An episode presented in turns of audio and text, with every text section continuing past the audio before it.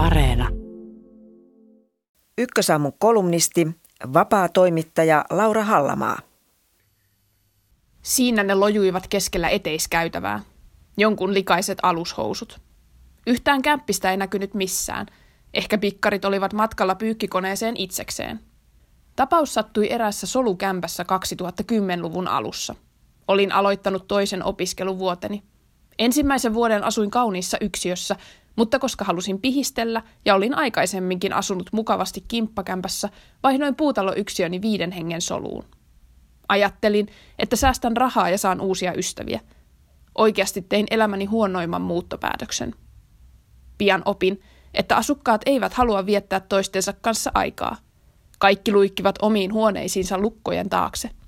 Opin myös, että omia astioita ei pidä jättää keittiöön. Lainaajat eivät niitä tiskaa. Opin, että kannattaa käydä välillä kurkkaamassa hellanlevyt, ettei hajamielinen kämppis ole unohtanut niitä taas päälle. Opin, että kukaan muu ei siivoa vessaa tai yhteisiä tiloja muutenkaan. Pikkareita löytyi eteisestä useammin kuin kerran. Käsitykseni kimppa-asumisen hauskuudesta muuttui noiden kuukausien aikana.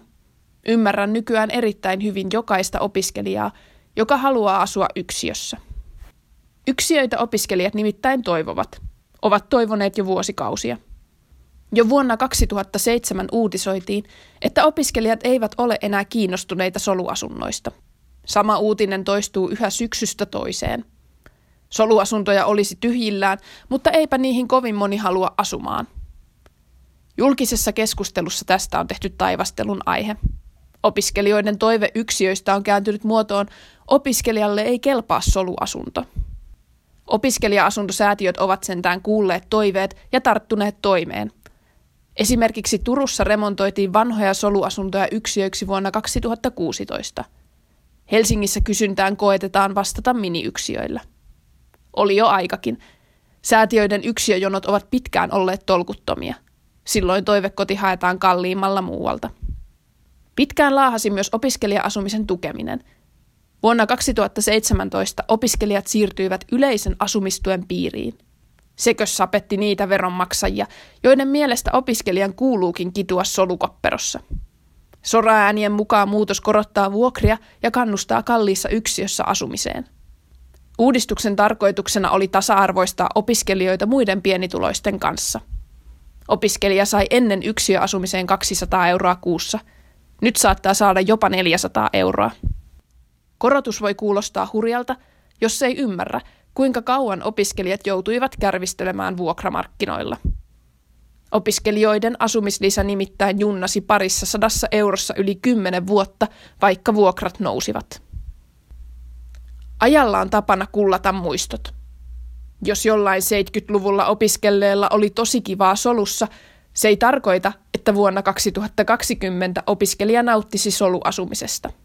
En väitä, että yhteisasuminen olisi aina kaameaa. Hirveän solukokemukseni jälkeen asuin pari vuotta erilaisissa kimppakämpissä tyytyväisenä.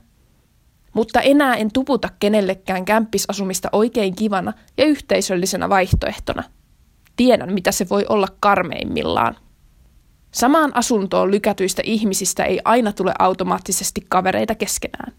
Joskus kämppikset vaihtuvat tiuhaan, eikä heillä välttämättä ole haluakaan sopia yhteisistä pelisäännöistä tai ottaa vastuuta asunnon hoitamisesta. Yksi kämppis jakaa asunnon avainta tuntemattomille treffikumppaneille. Toinen tuo huoneeseen salaa asumaan kavereita tai sukulaisia. Huomauttaminen ei auta, sillä seuraavalla viikolla sama toistuu. Kenenkään ei pitäisi joutua olemaan jatkuvasti kotonaan varpaillaan. Ei edes nuoren ihmisen. Muutin maisteriopintojeni alkajaisiksi opiskelijayksiöön. Alle 500 euron opintotukeni meni kokonaan vuokraan – Muun elämäni rahoitin työllä ja opintolainalla. En katunut päätöstäni kertaakaan. Tuosta yksiöstä tuli siihen asti sen elämäni pitkäaikaisin asunto. Ei sekään luksusluukku ollut. Muovimatossa oli mustetahroja ja yläkerrassa pari kertaa jatkot. Asunto oli kuitenkin lapsuuskotin jälkeen ensimmäinen paikka, jota pystyin täydestä sydämestäni kutsumaan kodiksi. Sellaisen tunteen soisin jokaiselle.